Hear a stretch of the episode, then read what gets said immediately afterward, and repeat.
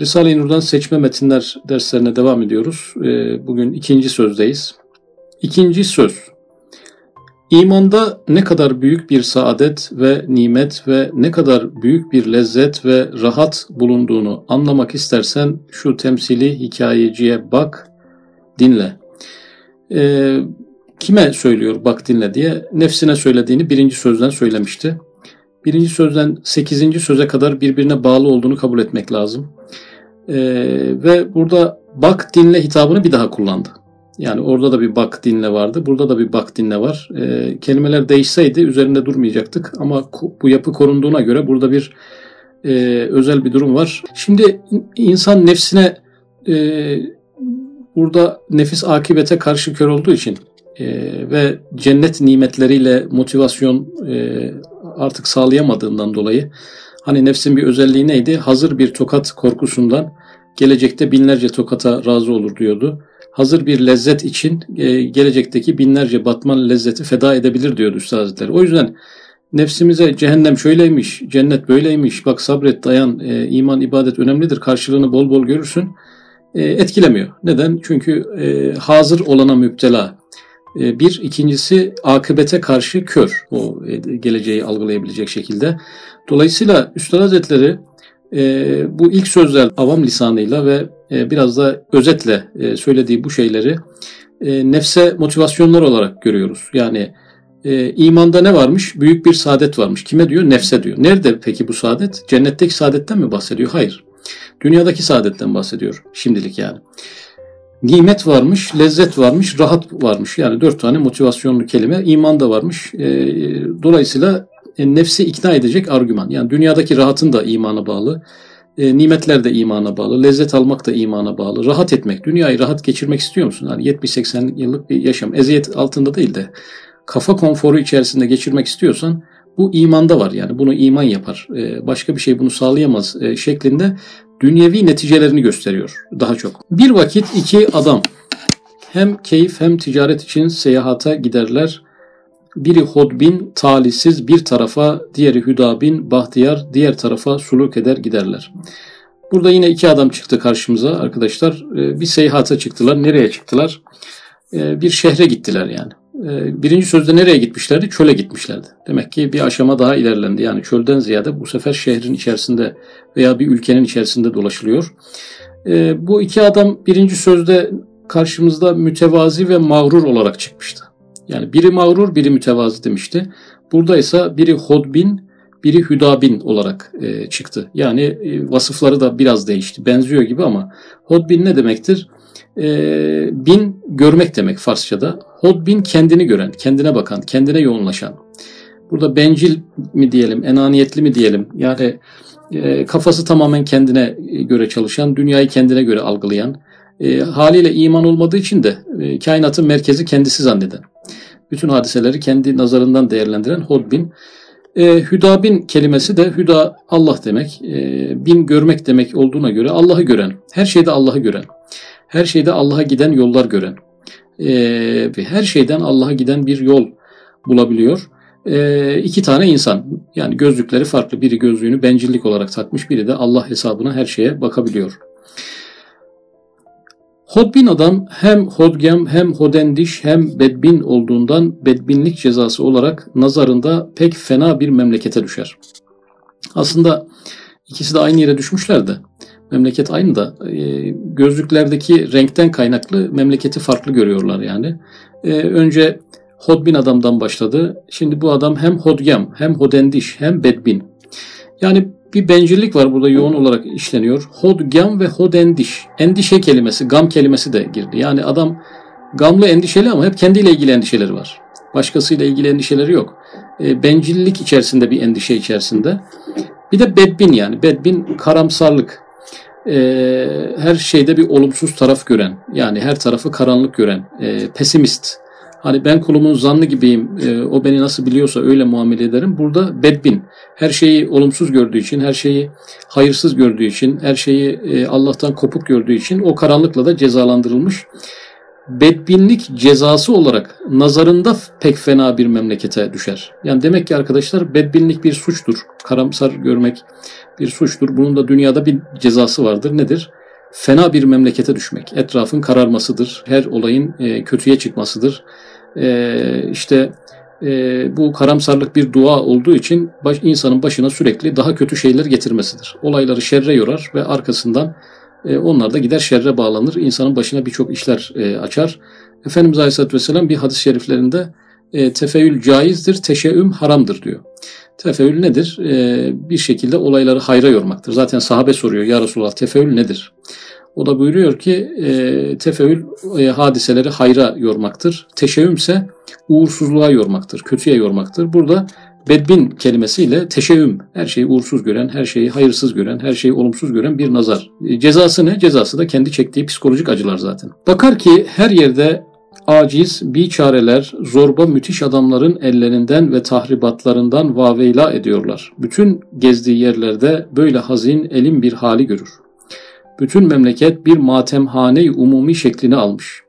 Kendisi şu elim ve muzlim haleti hissetmemek için sarhoşluktan başka çare bulamaz.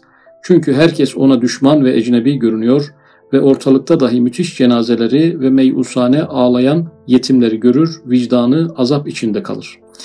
Ee, ya bir memleket var ki her tarafta e, hazin haller var, hazin manzaralar var. Burada ne yapıyor bu kişi? Sarhoşluktan başka çare bulamaz diyor. Burada geçen konu insanın e, dünyaya gelişiyle alakalı. Yani dünyaya geliyor.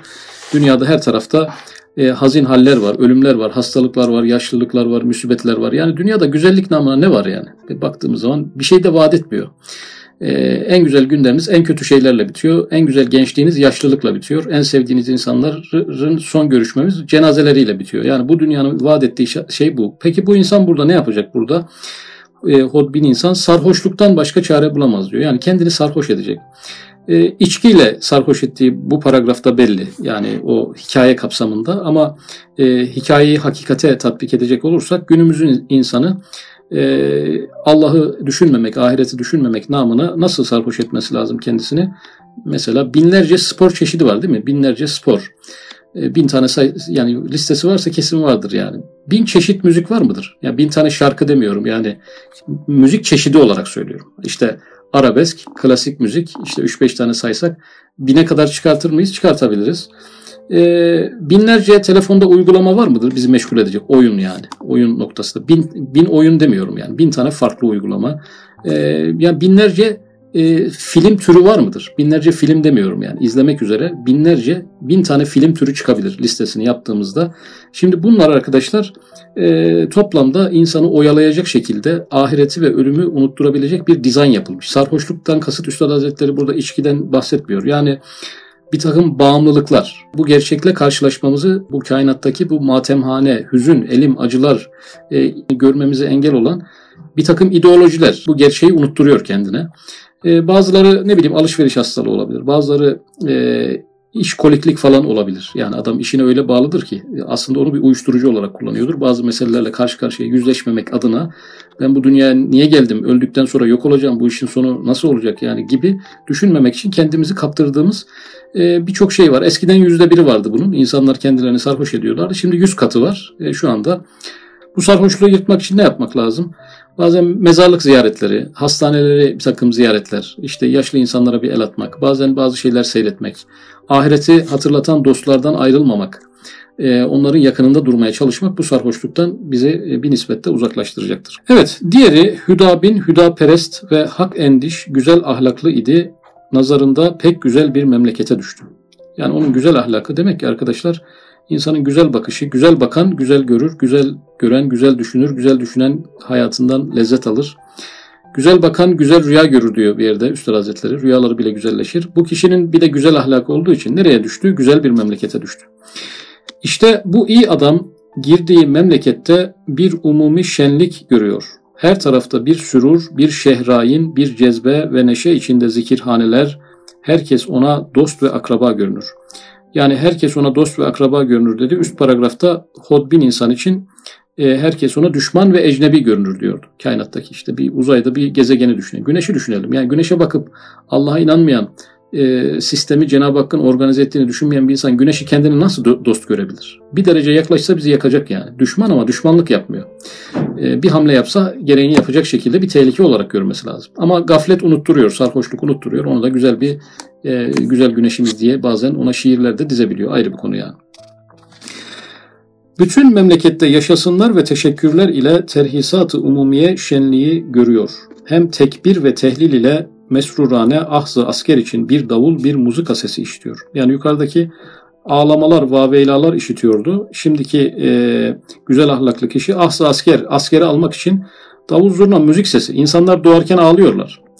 E, yani o küfrün bakışıyla adam gerçekten ağlaması lazım. Çünkü felaket bir yere geldi. Ama E, bu e, hüdabin kişi de a, aynı ağlamayı işitiyor. Asker alma, yani vazifeye başlamanın e, bir muzika sesi. Ahsa asker için bir davul. Yani nasıl ki insanlar askere gönderilirken davul zurna eşliğinde gönderiliyorlar. Doğan insanların etrafındaki o, o doğan bebeğin ağlaması aslında o bir müzik, bir şölen yani. Öyle görüyor. Aynı şey. Biri ağlama, biri zikir olarak görüyor. Evvelki bedbahtın hem kendi hem umum halkın elemiyle müteellim olmasına bedel şu bahtiyar, hem kendi umum halkın süruru ile mesrur ve müferrah olur. Hem güzelce bir ticaret eline geçer, Allah'a şükreder. Yani bunlar memleketlere geç, geçtiler, bir yolculuğa çıktılar. Hem halkın elemi hem kendi elemi.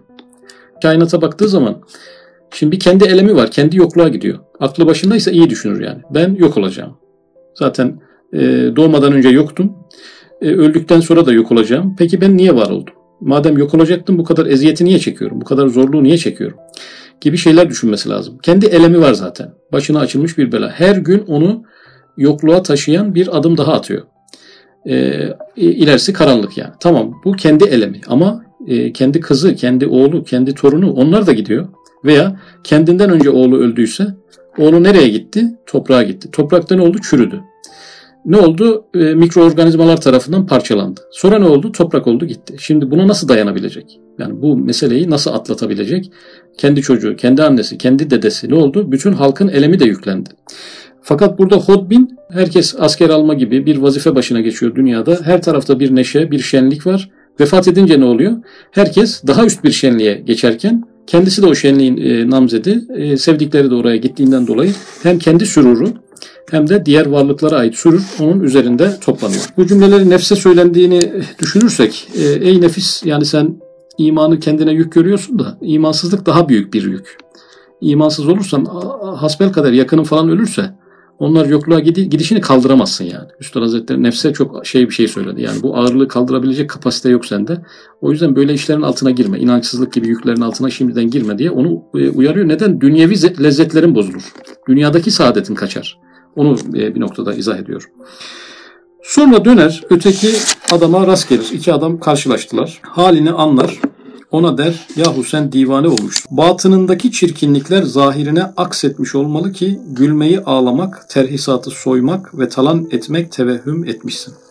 Yani içindeki karanlık, kötülükler senin yüzüne, senin aynana, pencerene, gözlüğüne aksetmiş. O kadar karamsar bir insansın ki artık senin gördüğün her şeye o karanlık sirayet etmiş ki böyle görüyorsun. Aklını başına al, kalbini temizle. Ta şu musibetli perde senin nazarından kalksın, hakikati görebilesin. Demek ki küfür nedir arkadaşlar? Küfür objektif bir bakış değildir. Küfür bir perdedir. Perde bir gözlüktür. Yani takılan bir kirli gözlüktür. Yani burada perdenin kalkmasından bahsederken yani o küfrü bir kaldır da net gör. Yoksa iman bir duygusallık, bir polyanlacılık değildir. Sadece küfür gözlüğünü çıkarmaktır. Eşyanın hakikatini görmektir.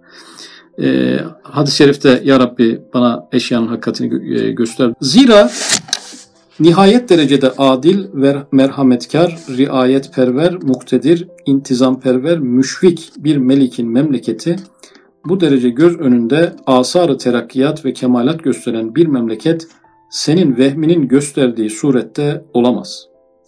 Yani E, bu karamsar adama yani aklını başına al, bu gördüğün şeyler sen yanlış görüyorsun. Perde var, sarhoşluktan dolayı böyle, böyle görüyorsun ama bunun bir ispatı lazım. Nefs şimdi hemen ikna olmuyor yani. E, ne malum her tarafın matem olmadığı, vaveyla olmadığı, her tarafın ölüm, yok oluş, acılarla e, bir dünya olmadığı. Varoluşçu filozoflara bakıyoruz mesela, onlar da dünyayı, dünya hayatına bir takım fikirler yürütüyorlar ve büyük büyük kafalar bunlar. E, geldikleri nokta şu: her tarafta acı var, hiç mutluluk yok. E, o zaman e, madem bu acı da bitmiyor, bu acıya bir anlam bulalım ki hayat anlamsız olmaz. Hayatın anlamı nedir? Acı çekmektir. Ne kadar acı çekersen o kadar insansın. Şimdi böyle demek zorunda kalmışlar. Albert Camus gibi büyük kafalar bunlar yani. Ona bir izah yapamadıklarından dolayı. Ama Üstad Hazretleri burada gerçekten öyle mi? Yani gözlüğünü kaldırınca çıplak gözle ne görülecek? Ona diyor ki ya bu memleket e, merhametkar, raiyetperver, muktedir, intizamperver. Yani bu memleketin bir sistemi var yani. Düzen var, bir intizam var, bir, bir e, organizasyon var, bir uyum var, bir teavun var, bir yardımlaşma var. Tabiatın her tarafında bu var yani. Bu sistemi böyle kuran, böyle mükemmel kuran biri, böyle acılarla, böyle üzüntülerle, böyle e, yanık ciğerlerle yaşanan bir yaşama müsaade etmez. Bu böyle olamaz yani. Yani ağaçtaki mükemmelliğe bakıyoruz, kirazdaki mükemmelliğe bakıyoruz, nardaki mükemmelliğe bakıyoruz, tavuğun verdiği yumurtadaki mükemmelliğe bakıyoruz. Bu kadar e, muhteşem bir sistem, düzen, organizasyon, bir ikram, bir şefkat orada tebeyyün ederken aynı yaratıcı e, şehrin içerisindeki bütün bu insanların hayatının doğ, doğumdan ölüme kadar acılarla, inlemelerle geçmesine nasıl müsaade eder? Tavuğun yumurtası bu kadar mükemmelken insanın hayatı niye bu kadar bozuk olabilir? Olamaz diye ona aslında e, tabiattan yine bir e, gösterge gösteriyor. Tabiattan bir çıkarımda bulunuyor. Sonra o bedbahtın aklı başına gelir, nedamet eder. Tabii hızlı bir cümle oldu değil mi? Bir izah yapıldı. E, o bedbahtın aklı başına hemen geldi. Gelir mi? Gelmiyor genelde anlatırken ama e, sözlerin başında e, bir özet yapılacağı söylenmişti. Nefsime uzunca demiştim demiştik. Şimdi kısaca diyeceğim demişti. Demek ki bu aralarda belki paragraflar ve sayfalar var belki. Ama o hızlı geçiş, şu an konumuz başka olduğu için hızlı geçiş var burada. Nedamet eder. Evet, ben işretten divane olmuştum. Allah senden razı olsun ki cehennemi bir haletten beni kurtardın. Ey nefsim, ey nefsim, bil ki evvelki adam kafirdir veya fasıkı gafildir. Şu dünya onun nazarında bir matemhane-i umumiyedir. Kafirin nazarında, bakışında arkadaşlar, dünyanın özet kelimesi umumi bir matemhane. Her taraf yas. Yas içerisinde. Bütün zihayat firak ve zeval silsilesiyle ağlayan yetimlerdir. Peki canlılar nedir? Canlıların tanımı nedir arkadaşlar? Bir küfür gözüyle yetimdir. Herkes yetimdir. Yani sahipsizdir demek istiyor. Ağacın sahibi yok. Tavuğun da sahibi yok. Ama İnsanın da sahibi, babamın da bir sahibi yoktu, benim de bir sahibim yok. Yani yaratıcısı olmayan varlıklar olarak söylüyorum. E, oğlumun da bir sahibi yok. Ben onun babasıyım ama ikimizin bir sahibi yok. Yani ikimiz ortalıkta yetimiz yani. Yetim olmayan hiç kimse yok. Anne babası olanlar da yetim. Hayvan ve insan ise ecel pençesiyle parçalanan kimsesiz başı bozuklardır. Burada hayvanlar ve insanlar, ecel geliyor, bir onu parçalıyor, bir öbürünü parçalıyor. Bir de serseri mayın gibi, kime geleceği belli değil. Her an ölme tehlikesiyle yaşamak ne demektir? Yani ben burada şu hayali kurdum. Allah'a inanmayan, kadere inanmayan, ecelin bir takdirle olduğunu inanmayan bir insan acaba şu geçirdiğimiz bu salgın hastalık döneminde ne hissetti? Ee, tabii ki biz de tedbir aldık, evimizde oturduk, bir yere çıkmadık ama ben e, ya bu beni öldürür mü? Ve yani acaba ben de burada ölür müyüm? Son yılım olabilir mi diye hiç aklıma gelmedi yani. Bazen kendimi zorladım. Olabilir yani, belki salgın hastalıktan olmaz, başka bir şey veya salgın hastalıktan olur. Ama bu endişeyi taşımayı kendimde yani gereksiz bir düşünce olarak gördüm. Ve müminlerin çoğu da böyledir. Tedbirini alırlar, takdirini Allah'a bırakırlar. Ama E, kainatı organize eden, insanın hayatını ölçmüş, biçmiş, e, vefatına kadar takdir etmiş bir yaratıcıya inanmayan bir insan, ya bana bir yerden bir bulaştı mı gittim yani. Peki böyle bir hayat nasıl yaşanabilir yani? E, ne kadar sürdürülebilir bir hayattır? Bu salgın geçince başka bir salgın gelecektir. O olmasa e, bir uçağa bindiğinizde hava boşluğuna şey yapacaktır. Bir pilotun küçük bir hatasına bütün hayatımızı bağlayan bir sistemde insan ne kadar rahat şey yapabilir? Yani kendini nasıl ikna edebilir? Başı bozuklar da arkadaşlar Osmanlı ordusunda bir tabir burada. Başı bozuklar asker olmayan, sivilden askere destek veren insanlara başı bozuklar diyorlar. Yani görevi yok ama savaşın içerisinde. Asker değil ama savaşın içerisinde. Artık silahı da yok. Taş mı atıyor, şey mi atıyor? Yani kendine göre bulduğu ağaçları mı fırlatıyor? Böyle bir ekibe başı bozuklar diyorlarmış yani. İnsan böyle bir varlık. Savaşın içerisinde ama silahı yok yani dünyanın içerisinde. Dağlar ve denizler gibi büyük mevcudat ruhsuz müthiş cenazeler hükmündedirler. Daha bunun gibi çok elim ezici dehşetli evham küfründen ve dalaletinden neş'et edip onu manen tazip eder. Yani dünyada ona azaplar verir. E, denize bakıyoruz, dağa bakıyoruz, ormanlara bakıyoruz, gezegenlere bakıyoruz arkadaşlar. E, onların hepsi azap verir insana yani. Yani azap sebebi olur. Denize bakınca ama diyeceksiniz ki arkadaşlar Ya adam kafir, inançsız, denize bakıyor, hoşlanıyor. Yani deniz ona bir ferahlık veriyor. Bunaldıkça denize gidiyor. Yani bu gerçekten Allah inancı sıfırlanmış, kalbinin zerresinde bile böyle bir inanç kalmamış bir insandan bahsediyoruz. O deniz nedir yani baktığı zaman? Yani iyi bir tefekkür yapsa e, tsunami'nin failidir yani. Yani bugün durur, sakin duruyor. on yıl da durabilir. yirminci yıl bir çaktı mı ortada ne anne bırakır ne baba, hepsini alır götürür. O deniz yani. Bir katilin yanından geçiyoruz her gün yani. E, bir daha patlayabilir, mahvedebilir yani. Ve sahipsiz. Yani o yalnızlık duygusu, dağlara baktığı zaman bir neşe, bir e, zikirhane, meleklerin bir e, mescidi gibi bakması mümkün olmadığından dağın biri ya, bu dağ gereksiz bir dağ. Ruhsuz, e, duygusuz bir varlık olarak onu görmek durumunda kalır. Diğer adam ise mümindir. Cenab-ı Halık'ı tanır, tasdik eder. Onun nazarında şu dünya bir zikirhane-i rahman, bir talimgah-ı beşer ve hayvan ve bir meydanı imtihanı insü candır. Yani dünyaya bakışımız arkadaşlar bir zikirhane, bir talimgah. Burada bir eğitim alıyoruz yani. Mezun olacağız ve biz bu mezuniyetle bir iş yapacağız yani. Dünyaya mezun olmak için gelmişiz. Öldüğümüz anda da mezun oluyoruz. Talimgah olarak bakar. Ee, bir meydanı imtihanı insü can. Bir yarışa girmişiz. Bir müsabaka içerisindeyiz. Bir imtihan içerisindeyiz. Heyecanlı yani. Yani bir heyecan var. Geçmeye çalışıyoruz. Bu imtihanı başarma mutluluğunun peşindeyiz. Amaçsız değiliz yani. Bütün vefiyat-ı hayvaniye ve insaniye ise terhisattır. Ölümler nedir? Terhistir. Asker nasıl asker terhisatından memnun olur? Biraz da üzülür arkadaşlarından ayrıldığı için ama daha çok sevinir. Ölüm de böyle bir şeydir. Vazife hayatını bitirenler bu dar-ı faniden manen mesrurane dağdağsız diğer bir aleme giderler. Ta yeni vazifedarlara yer açılsın, gelip çalışsınlar. Bütün tevellüdat-ı hayvaniye ve insaniye ise ahz-ı askere, silah altına, vazife başına gelmektir. Doğumlar. Doğumlar nedir? Askere giriştir ve vazife başına gelmektir. Bütün zihayat birer muazzaf, mesrur asker, birer müstakim, memnun memurlardır. Yani her şeyi arkadaşlar asker ve memur gibi görmek. Her birinin kendi davasına, inancına, maneviyatına birer katkı sunacak vazifedar memur gözüyle görülmeye başlıyorlar yani. Yani onlar size artık yok edecek, mahvedecek insanlar değil de sizi evliya yapacak, e, günahlarınızı affettirecek, sizi yüceltecek, sizi Allah katında bir konum sahibi yapacak memurlar yani. Çünkü biliyorsunuz ki ipi Allah'ın elinde, onun ipi de Allah'ın elinde. Vereceği zararın çizgisini de Allah çizmiş.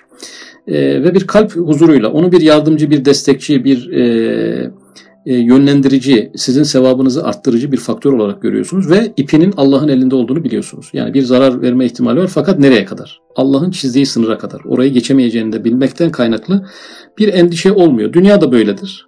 Yani karşımıza her ne çıkarsa çıksın, musibet de çıkabilir, nimet de çıka- çıkabilir.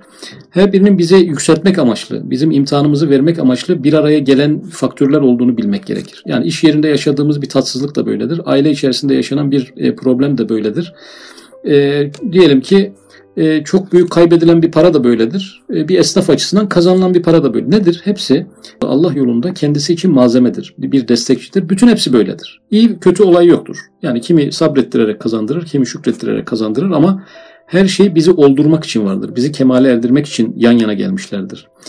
Ee, anne babamızın seçimi, eşimizin seçimi, çocuklarımızın seçimi, başımıza gelecek musibetlerin seçimi hepsi bizi kemale erdirecek şekilde seçilmişlerdir. İster can sıkıcı olsun, ister mutluluk verici olsun. Ee, insan, mümin hayata böyle bakar. Böyle baktığı için de e, hiçbir şeyden ürkmez, telaşa düşmez. Hakiki imanı elde eden adam e, ha, e, kainata meydan okuyacak seviyeye bu manada gelebilir. Bütün zihayat birer muazzaf mesrur asker, birer müstakim memnun memurlardır. Bütün sadalar ise, yani bir takım bağırışlar, çağrışlar var. Ya vazife başlamasındaki zikir veya tesbih ve tesbih ve paydostan gelen şükür ve tefrih veya işlemek neşesinden neşet eden nagamattır. Bütün mevcudat o müminin nazarında Seyyid-i Kerim'inin ve Malik-i Rahim'inin birer munis hizmetkarı, birer dost memuru, birer şirin kitabıdır. Yani bütün mevcudat arkadaşlar. Hazreti Musa e, açısından Firavun. Yani Firavun'u düşünelim. Hazreti İbrahim açısından Nemrut'u düşünelim. Efendimiz Aleyhisselatü Vesselam açısından Ebu Cehil'i düşünelim.